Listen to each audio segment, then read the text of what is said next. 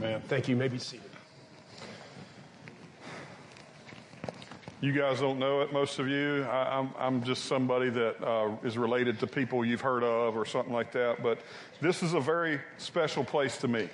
And uh, uh, Martinsburg is a place that um, that was was a big part of my growing up, uh, as was Ephrata when Van and Janet lived there. Man, it was just some of the highlights of our summer, my brother and I, to go to Uncle Van's house and uh, my my dad was trying to. I just remembered this earlier. I was trying to think of just how Chris uh, came about all this. My brother and and uh, I remember one time Dad saying. Um, you need to call him Pastor Van when you're talking to the people. He goes, okay, Pastor Uncle Van. yeah. I think, I, I, can't remember which church that was at, but I, just remember that so clearly. Um, listen, the, but one of the main reasons this place in particular is special to me is because of the way you've encouraged my family. Uh, you have no idea what an encouragement it is to me to know that you have supported my brother on mission. When he and his wife and family lived in Kazakhstan, you were a supporting church for him. They did good work there. Now he is a, a mobilizer of, of, missionaries, and I think this year alone he has sent about 80 people to unreached areas to, to proclaim Christ in areas that you or I can't go to. It's amazing. And you, you played a part in that because in summers you were part of his discipleship. Uh, you also were a part of supporting and encouraging him to help him see and catch the vision for what he does now. Uh, my father has, I believe, uh, proclaimed Christ here. Uh, you, many of you know my father, Howard, and, and my mother, Kathy. Uh, you have been a huge encouragement to them as well. I, I, just connected the dots last night as Bob shared his story that, and as we, um, as we met with uh, uh, Jeff and Deb for dinner, that um, both of them had been key in encouraging my parents at critical times. And, and I had no idea who you were, but at a critical time when Bob decided to support and encourage my parents, um, I had no idea. Just all I knew was some guy in Indiana that had lost his wife, was about to lose his wife, had decided to support my parents, and it was at a time uh, when they were about to give up hope. And his encouragement to them was a series, part of a series of events that helped them believe that what they were doing in Guam was possible. You are a part of that because you are a part of him. Uh, you also have, many of you may know my children, Christopher Carrington uh, Madeline and Kendall. You don't know Ava because she came along way later. There's a story there I'll tell you another time. Um, but uh, you, my kids took on the tradition of, of heading to Uncle Van's house way back when you guys started sports camp. And so you have participated in the discipleship of my family. So thank you for that. You're an encouragement to me. And what you need to know is I don't know how many times he tells you, but every single time he tells me is, is Van loves to be your pastor and he loves you dearly and he counts it a privilege to be here. And so thank you for loving him back. And thank you for, uh, for, for uh, all you do to encourage my family and to make a difference here for the kingdom of God. That's just what, something I want you to know. Uh, I've been able to hang out with the men of your church this week, and I want to invite the men who were a part of that retreat to just stand where you are right now. I told you I was going to do it, and I'm going to do what I say because that's what we've been talking about all weekend. All right? Here's what we've been talking about these men have, have committed through the weekend to follow the elders as they follow Christ, willing to go first so that you can follow them as you too follow Christ. Uh, and, and we're going to commit right now in front of you to act like men. And so, men, I want you to say it with me what we're committing to. You ready? That's what we're committing to.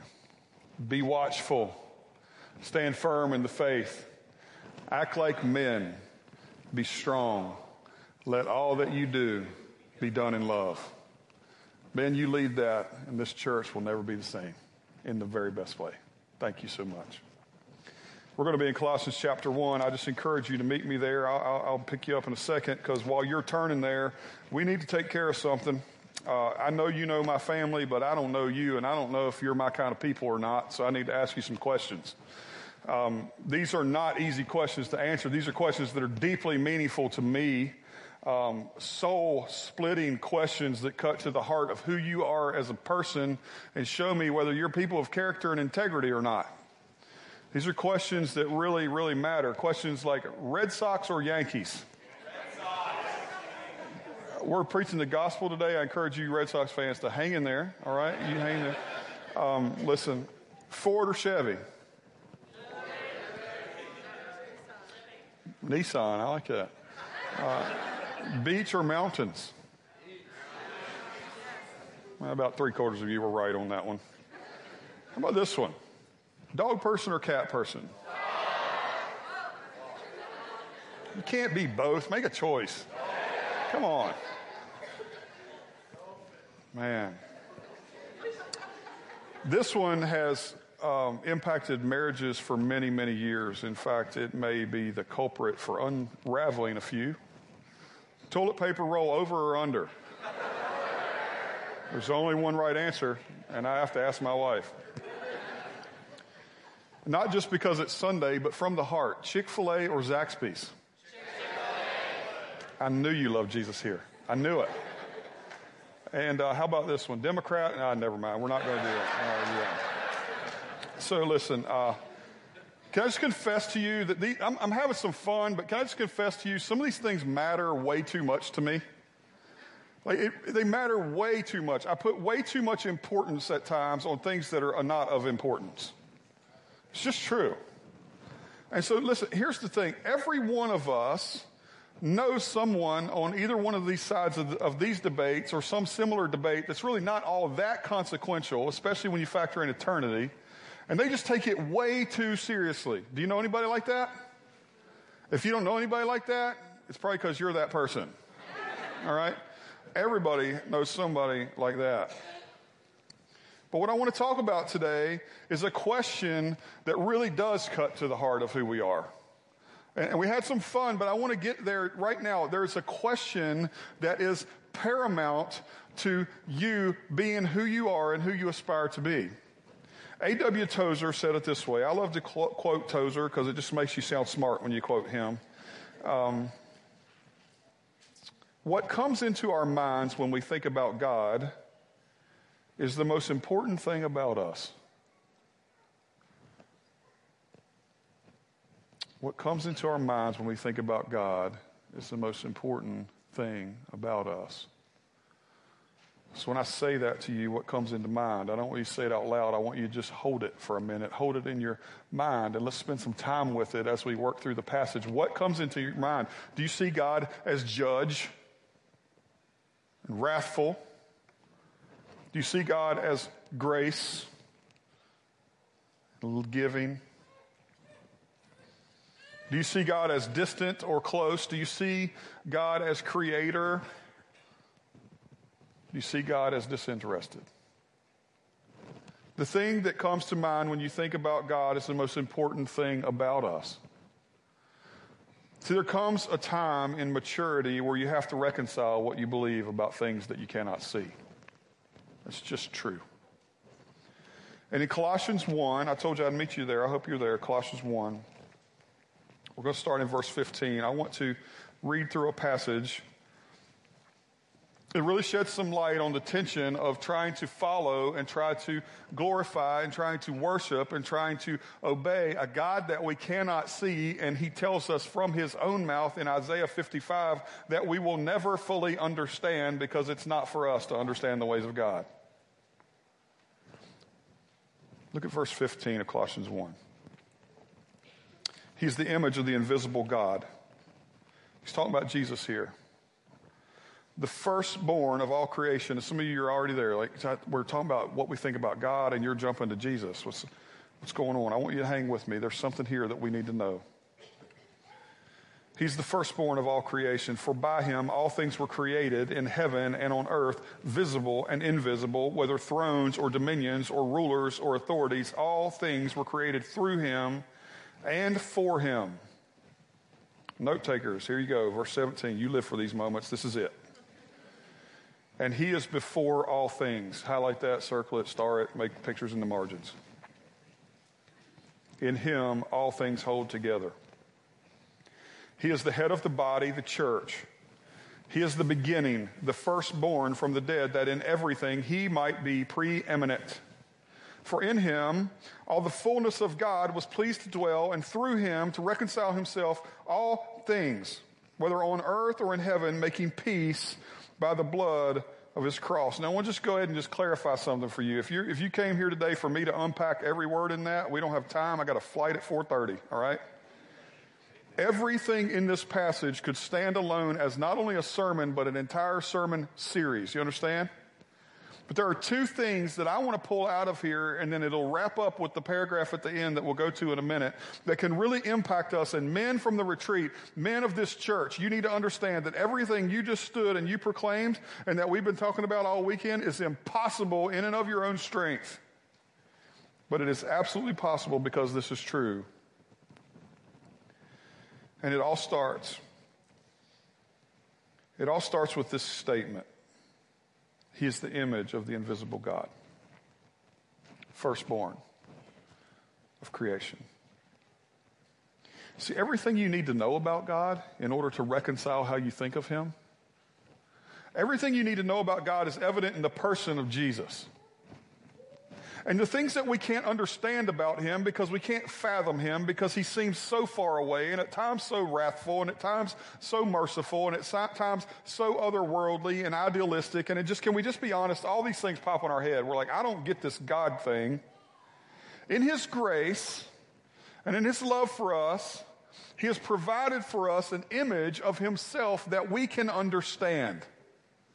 That his son left there to come here is the greatest miracle of this book. In fact, it's the point of this book. That in the beginning, God created man, and He created man in whose image? His image.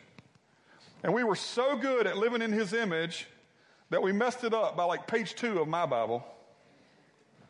And, and in His image, uh, we were created, but in his image, we could not live. We, we, we messed it up. And I love to blame Adam, but if I'm honest, it would have been me. I would have messed it up too. So then there's the rest of this book from page two all the way to the end that simply summarizes one story, made uh, many stories telling one story about the redemption of mankind. God bringing his prized possession back into right relationship with himself. And his chosen method of doing that is Jesus. Through his life, through his death, through his resurrection. That's just the gospel. That's why we gather. We gather as the people of God united around the gospel uh, to, to proclaim his name and to, to, to gather in order to glorify his name because of Jesus. And if you're here for any other reason, you should go home now because it makes no sense to be here on a Sunday morning listening to some dude from Virginia via Pennsylvania, via Louisiana, via South Carolina that you've never met before when you could have slept in or gone to brunch. Because if that's not true, this is stupid what we're doing. It's hard to worship a God we can't see. But he's made possible through the presence of his son.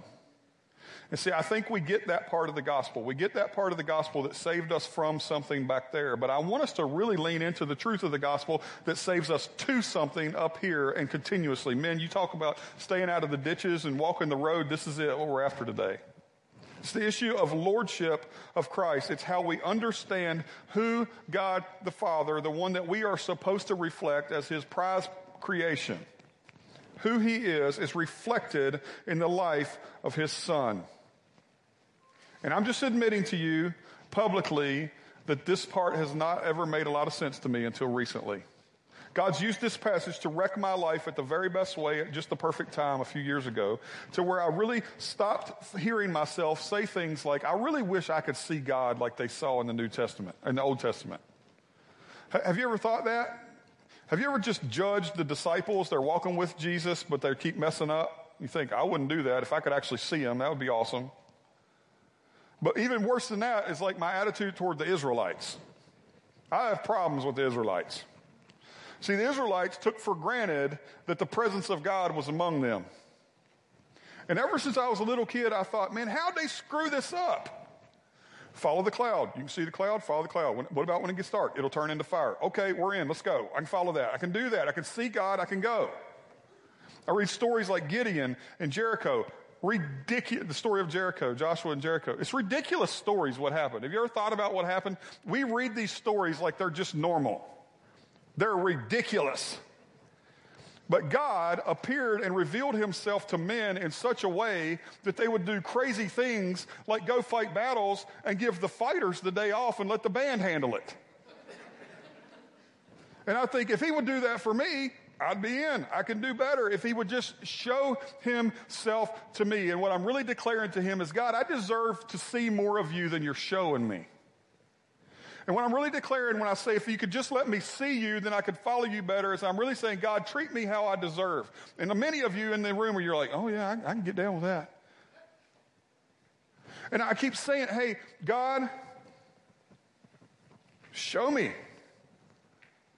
Deal with me like that. And if you think that, lean in for a second. If you think you want God to deal with you that way, no, you don't. No, you, you don't. We do not want God to treat us as we deserve. And we do not want to come face to face with his presence in a way that blows our mind because I don't think we could handle it. In fact, the two guys that have gotten a glimpse of the throne room are guys who wrote huge chunks of scripture. Isaiah wrote like this much of the Old Testament. You can just flip it open to the middle. You're probably in Isaiah. It's a huge book. He spoke to the Israelites on behalf of God Himself, yet when he caught a glimpse of the throne room, he was out of words. John wrote uh, five different books in the New Testament, a man who walked with God daily. He gets a glimpse of the, of the throne room, and the only thing that comes out of him, this eloquent writer, this educated man, is all of a sudden he says, like, look, I looked in there, and he was way up there, and I was way down here, and there was like light, but it wasn't just light, it was like really light light. It was like the lightest light I've ever light, like, just light, man. It was a lot of light. He can't fathom what he saw. We can't either. But through his word, we see that he is not done revealing himself to us. All through the Old Testament, he revealed himself in tangible ways. Writing on tablets and, and, and appearing as clouds and fire and, and wetting fleeces and speaking audibly and all these things and casting fire down on a wet altar and all these cool stories. But in the New Testament, he gave us Jesus. One of the greatest pictures of the gospel is that in Jesus, we no longer have to wonder what God is like. We no longer have to wonder. See, we're trying to wrap our heads around something that we can't comprehend because we can't fathom heaven. We can't fathom holy. We can't fathom the throne room of God where angels sing and all these crazy images we try to create to make that make sense. We don't need to go there. What we need to look is at a man who walked among us as the firstborn of creation, not that he was firstborn like he's the oldest, but that he's the primary example of what we were meant to be as image bearers of Christ. He's the only one that ever walked around here and didn't get wrecked by it.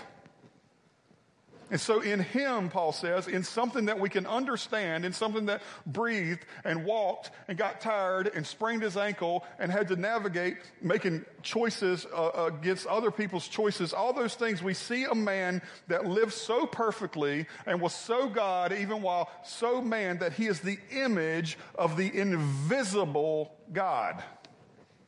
That's power, power, powerful part of the gospel. And I think we ignore it sometimes. But if we read of his life, we can be in, begin to understand the very essence, the very nature, the most God part of God was reflected in his son. It's not some photocopy that lost quality with the second print. It's not a reflection that requires just enough light, but you really can't see it. It is the very essence of God walking, talking, breathing among us in his character, in his shape, in his power, and all those things. See, the beauty of the gospel is that God came to us. And it wasn't just for us. But we were chosen to see the power of Almighty God through the glory of His Son so that one day his creation could be returned to its original purpose from page two of your Bible, that we were created to reflect his image, his essence, just like Christ. So as we follow Christ, we become more like Christ. We become better reflections of the Father. And so don't try to bend your mind around the Father all the time without calibrating to the truth of who Christ is, because we can get some really wrong ideas about who God is or some unbalanced ideas of who God is if we ignore the reflection that we can actually understand in the person, the man of Christ, who was just God and just man all at the same time. And when I look at his life, when I read the Gospels from Matthew, Mark, Luke, and John, I read a little bit of his life in Acts. I begin to see some characteristics emerge that bring a balance to how I can view God. If he is indeed a reflection of the Father, then I need to know that Jesus, through his life, shows me that God is merciful and forgiving. In John chapter 8, you can read about an encounter that Jesus had with this woman who was literally caught in the act of adultery, drug to her death sentence. The law says that she should have been stoned. Absolutely by the book, she should have been stoned. But these men with impure motives stood before her, rocks in hand, to execute her according to the law, and Jesus stood between her and her accusers and asked them, if any of them were without sin. In fact, it's almost as if he said, Hey, if any of you are innocent, I'll move, you can hit her. One by one, they drop their rocks and they walk away, and her life was spared. Her life was changed. The trajectory of her life radically shifted from her sin to a clear glimpse of the love and the mercy of the Father through his Son in books like Matthew and Luke, you can read about how he spends time with tax collectors. It's not even April 15th yet, and I hate tax collectors, don't you?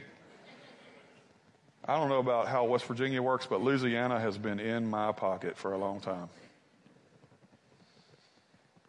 And here's this Zacchaeus. He's not even an honest tax collector.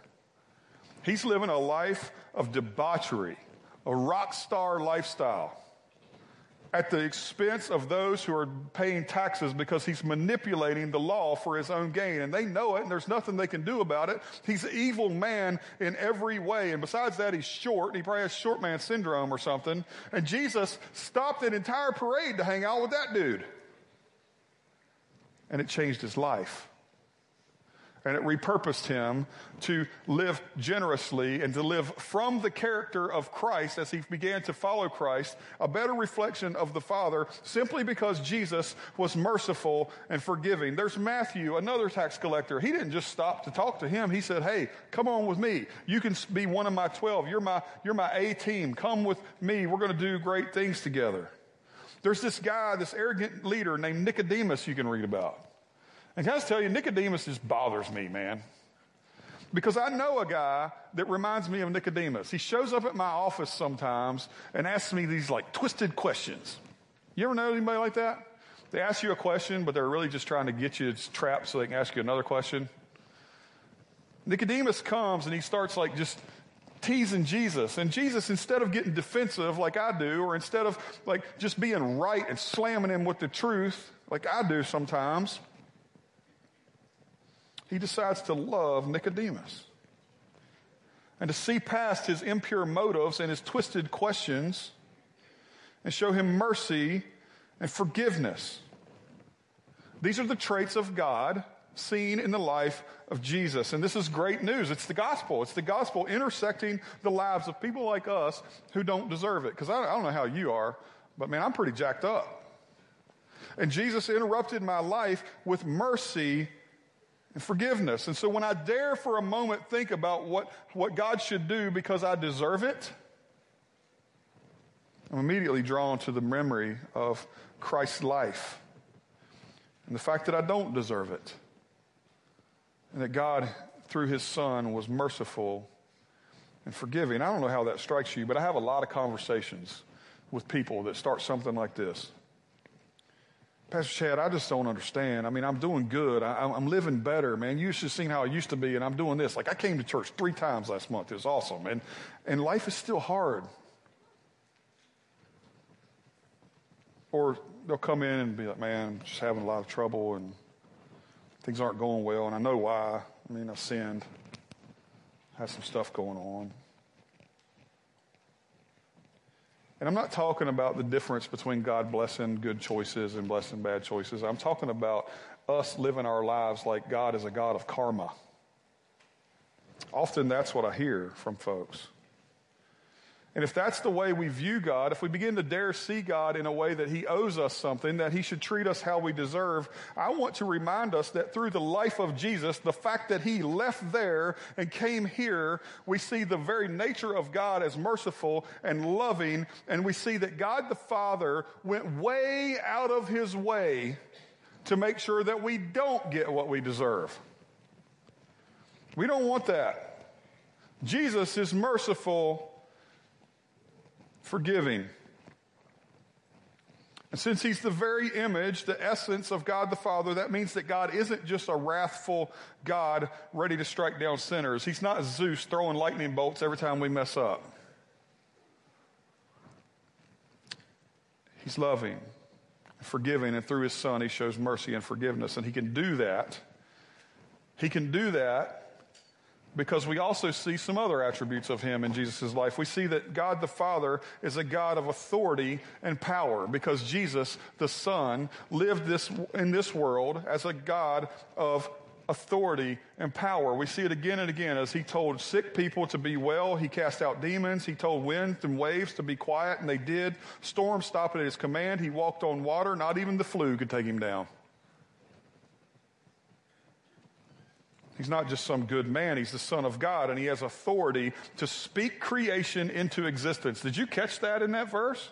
In that passage we just read, Jesus was not just around observing God the Father do work, he participated in the work of creation which means that there's something about the Trinity that is true that reminds me that God already existed in perfect harmony, in perfect loving community with Himself. Father, Spirit, Son. I don't understand it. It bends my mind, but He didn't need us. But He chose to create us in His image. At His authority and His power, He spoke us into existence. And at his authority and his power, he has the ability to declare us free from the bondage of our sins through the life of his son. But thank God, he's not just judge, he's not just powerful and authoritative, he's also merciful and forgiving. But if that's all I know about God the Father, then the whole thing that Bob was speaking of a minute ago, and it bends my mind too, that, that God, as Andrew Murray says, sovereign God in his infinite wisdom would choose to limit his activity among his people to the prayers of his people blows my mind. But it also reminds me I should pray. And if all I know about God is that He's merciful, forgiving, authoritative, and powerful, I tend to come to God like this Dear God, please show mercy and I ignore more of him. If I only see him as judge, I forget that he is also justifier. He's full of love and compassion, and we see that in Jesus too. We see it in his life that his, his entire time here, he did the thing that you and I are really not great at without him. He ran to the messy. He ran into the hurts and hangups of people. He stops. He crosses the street not to get away from the leper, but to go towards the leper, to walk with them, to touch them, and to heal them. When others were even scared to talk to them or speak of them or look at them. Then there's Peter. Oh, Peter, man, he is something else. I take great comfort from the way Jesus showed love and compassion to Peter. Impetuous, impulsive, denied Jesus three times, Peter. Jesus let him lead the disciples. Jesus let him muddle his way through to the point of such great faith, such great understanding of the nature of God from what he had seen in Christ that after he denied Christ, he came to understand the whole story of the gospel and he got to, Peter got to proclaim the greatest sermon in history. Look at the book of Acts. Thank God he did because it made it all the way to us. And we can gather today because of a guy like Peter shown love and compassion despite his inadequacies. I see it when Jesus came to heal Lazarus. He didn't just heal him from down the road, although he could have. He came and he sat and he grieved and he held the sisters, these friends that he loved. He cried with them, even as he was walking to the tomb, knowing that he would raise Lazarus. He took time to love them where they were and meet them in their hurt. He's full of mercy. He's the source of forgiveness. He's powerful. He's authoritative over all things, yet he is loving and patient and filled with compassion. That is a robust view of God. That is a balanced view that if we'll live within that truth and follow Christ towards that kind of, uh, of, of, life, then He becomes Lord of our life. And as we follow Him, we become better reflections of all those things for the Father. And look, once we have to reconcile uh, we just have to reconcile in our minds that Jesus is God, that He's first over creation. He's not just first created. When we begin to see that and we begin to understand and make sense out of who He was and what He was reflecting about God, then verse 17 begins to make a ton of sense. And I told you to underline it, highlight it, whatever you needed to do, because it's the hinge point of Paul's letter. And I believe, personally, this is just me. This is no, I'm not quoting scholars, it's purely conjecture. This is Chad 101 right here. I believe it's the hinge point for understanding all of Paul's writing. Verse 17. He is before all things. In him, all things hold together. This is a statement of time. He's before all things. He was there in the beginning. He created, he participated, he sustained it. He's all those things. But it's also a statement of his authority and his status. That he is quite literally primary to everything else. Men of God, I've called you to make Jesus the Lord of your life this weekend. Lordship looks like this. Because of Christ, I can know the Father, so I will follow Christ and I will make my life more like Christ's. And anytime my will and His are in conflict, He's right. He's before all things. And so my finances reflect that. My family reflects that. My priorities, my calendar reflect that. My choices reflect that. My internet browser reflects that. That God is before all things because I follow Christ and he is preeminent. Back to John. He couldn't describe the throne room, just said light a lot. But listen to how he described Jesus, a man he walked with for three and a half years. He, Jesus, who comes from above is above all. There's his deity.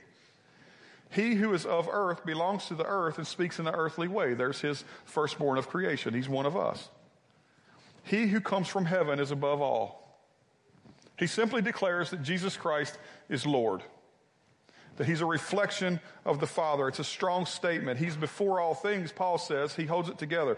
He who comes from heaven is above all, John says. And you know what? We don't all love that, that truth, do we? Because I kind of like to pick and choose when I need Jesus. And sometimes lordship of Christ looks a lot like my relationship with my iPhone voice. You know, Siri. Siri on my phone has a British accent. It makes her sound smarter. But I don't rely on Siri. I just kind of use Siri when I'm in a bind and I can't, you know, I can't do anything else. So I can Google it myself but if I'm working on a car and my hands are dirty, I can call on Siri and she can look something up for me. When I'm driving and I don't want to take my hands off the wheel and text, Siri will do it for me. Siri will pull up my GPS. Really, what I'm saying when I have my phone in my hand is, and sometimes in how I posture towards Christ, God forgive me, is that I'll handle all the stuff I can handle and I'll save the hard stuff for Christ, just like I do Siri. And see, the problem with that is that I forget that this book is about him, not about me. That the only pages about me show me my shortcomings, and the rest of it's about him. Page one and two are about God speaking man into existence in his own image, and we messed it up. We don't even make it past page two. And the rest of this book is about him making things right through his son, the very method of reconciling us to himself, so that we could again be in relationship with Him. And I get it wrong when I don't see that Christ is preeminent and I don't see Him as the invisible image of God because then I turn this book a lot like my high school yearbook. It's important to me. I think I know which shelf it's on. pretty fond of it because it casts me in a good light, and I know where all the pages are that are about me. When we turn this book into a book about us, we miss the truth that Jesus, Jesus, Jesus is God's chosen method for the redemption of man to put us in right relationship with himself so that we can then be a part of the mystery of prayer and step into that throne room that no man can describe and we can speak to him and rely on his mercy, rely on his forgiveness, trust his authority, trust his power, and rest in the fact that he is loving and compassionate. A twisted view of Scripture puts me at the center, and that's a meology, and that's false. But proper theology has me look at Christ to see the character of God and put my faith and my obedience in His direction. Because preeminent means first in every way, and that's critical. Look at verse 18. Christ is the head of the body, the church. He's the beginning. He's the firstborn from the dead, the first to be resurrected, so that all those things are true. We gather, He lets us gather in His name, under His authority, because He started all this at creation. He's the firstborn from the dead. That's how we can participate. He was the first to be resurrected. That's the gospel. So that, the gospel is true, so that in everything He might be preeminent. God did all that at the expense of the life of His Son so that you could know Him through His Son Jesus. It's a key phrase.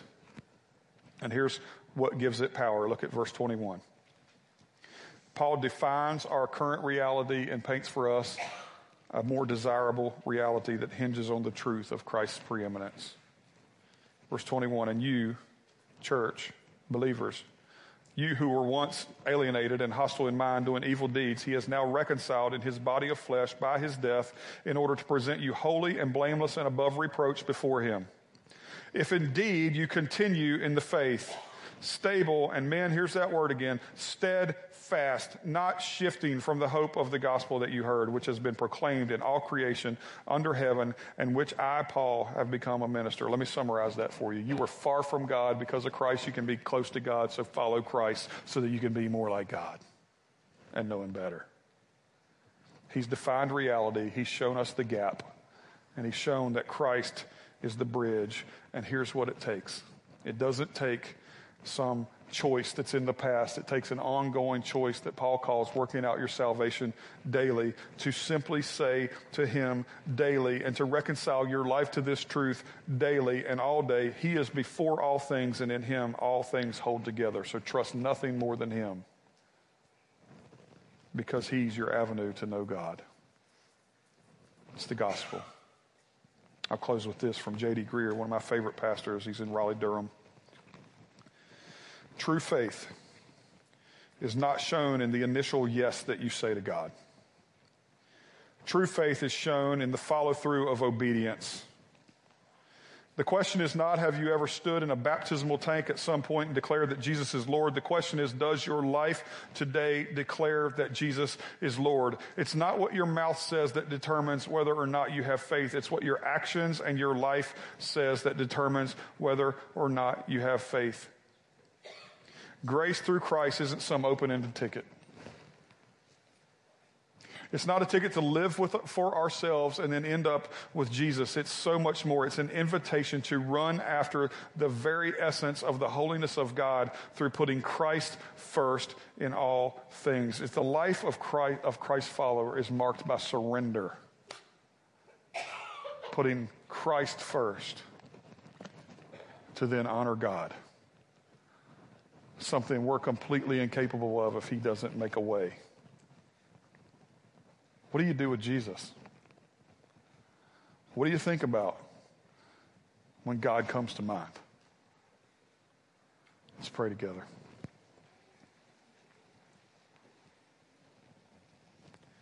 Father, for far too long I've had an unbalanced view of who you are. I've picked and chosen the things I like and ignored some things I didn't.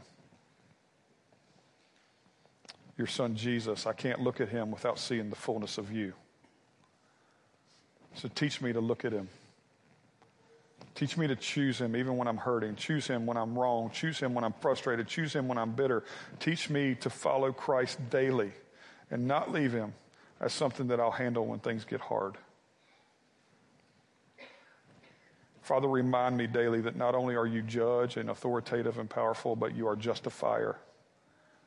And through your Son, I too am justified. It's the gospel. God, let it change our lives.